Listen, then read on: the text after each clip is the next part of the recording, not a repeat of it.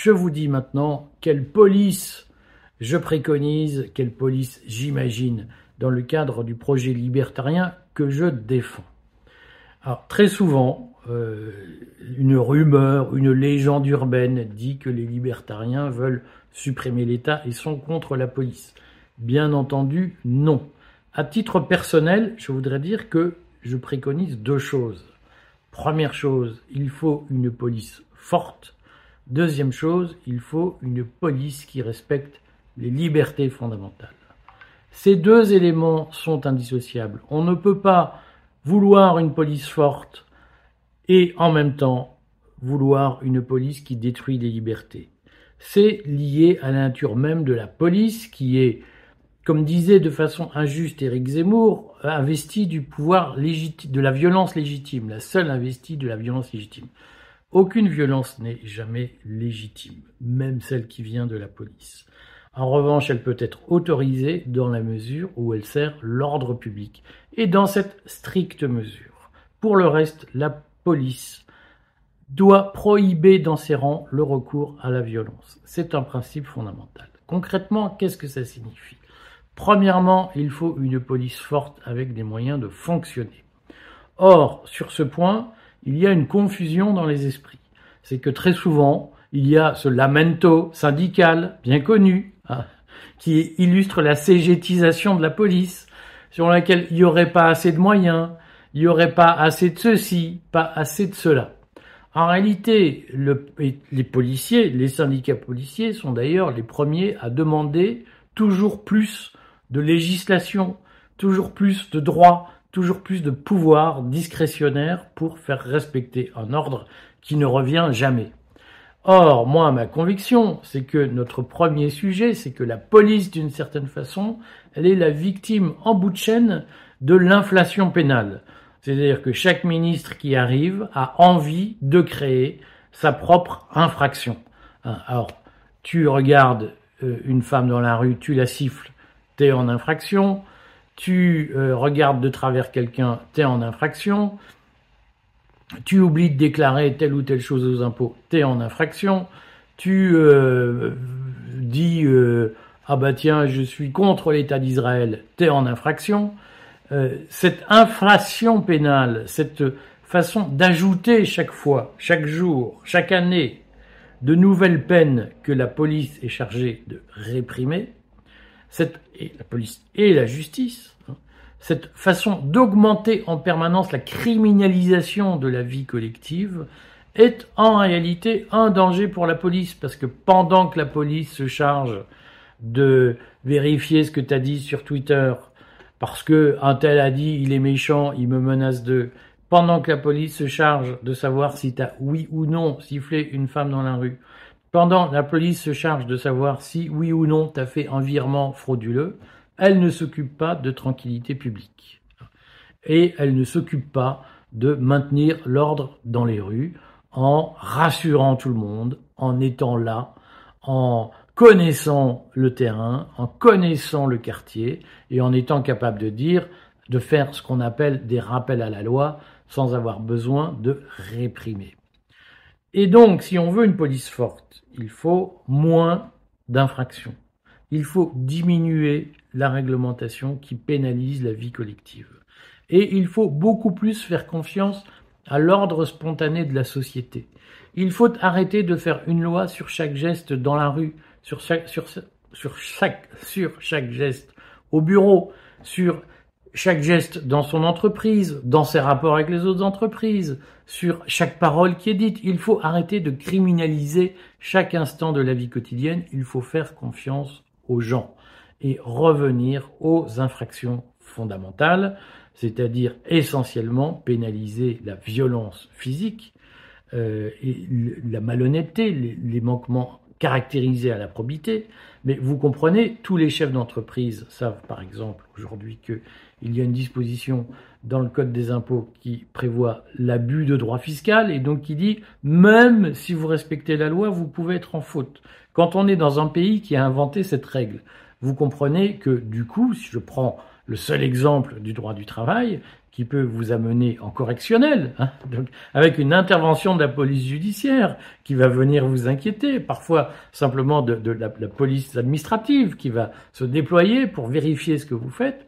Eh bien, euh, si vous regardez la législation qui pèse sur le droit du travail, sur le fait de recruter quelqu'un et le fait de l'employer, de lui faire exécuter son contrat de travail, il y a des sources d'infraction, notamment en matière d'égalité homme-femme, de, de, de, harcèlement. On se dit, mais euh, j'ai levé le sourcil, je vais peut-être avoir une visite, de, une convocation de police parce que j'ai levé le sourcil devant un salarié, je fais du harcèlement moral. Évidemment, quand on invente ça, il ne faut pas s'étonner que la police n'ait plus le temps de s'occuper des pickpockets, des gamins qui attaquent les petites vieilles et euh, des gamins qui vous agressent dans la rue. évidemment que ça n'est pas possible. Donc l'urgence pour avoir une police forte, c'est de diminuer de façon colossale le code pénal et le nombre d'infractions qui existent. Il faut revenir aux fondamentaux de notre société. Ces fondamentaux, c'est de laisser l'ordre spontané s'installer, de ne pas vouloir tout réglementer et de ne pas vouloir tout pénaliser.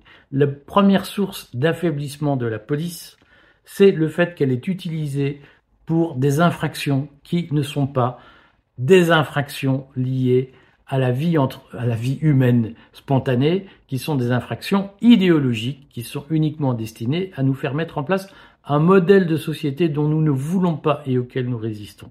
C'est la base et lorsque cette police sera débarrassée des infractions pénales délirantes qu'on a inventées pour nous faire admettre une société dont nous ne voulons pas, que la caste a inventée pour nous faire admettre la société dont elle veut et dont nous ne voulons pas, lorsque nous aurons débarrassé la police de ce prurit pénal, nous allons nous apercevoir qu'il y a suffisamment de policiers en France pour faire respecter l'ordre. Simplement, au lieu de les affecter à des tâches administratives, à des enquêtes complètement extravagantes, on les affectera au maintien de l'ordre, à la tranquillité publique, comme on dit, et ça, c'est fondamental. Deuxièmement, il faut effectivement que les policiers soient débarrassés des tâches administratives, bureaucratiques, que le ministère de l'Intérieur impose aux policiers. Il se trouve que malheureusement, je suis suffisamment convoqué par la police, je vois bien comment ça se passe. Il y a une multitude de dysfonctionnements qui paralysent l'action policière.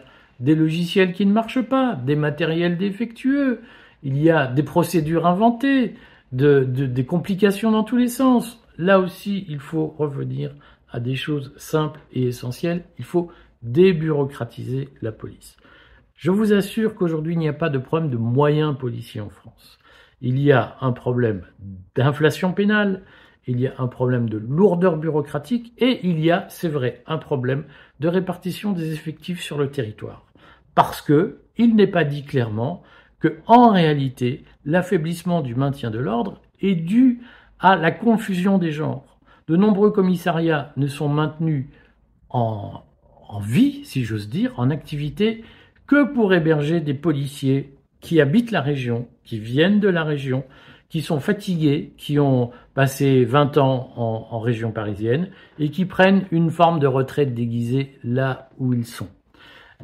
Dans la pratique, les effectifs policiers, la carte des effectifs policiers ne colle pas avec la carte des zones criminogènes. Elle colle avec la carte de, des politiques sociales du ministère de l'Intérieur. Certaines sous-préfectures continuent à avoir un commissariat uniquement pour faire du social.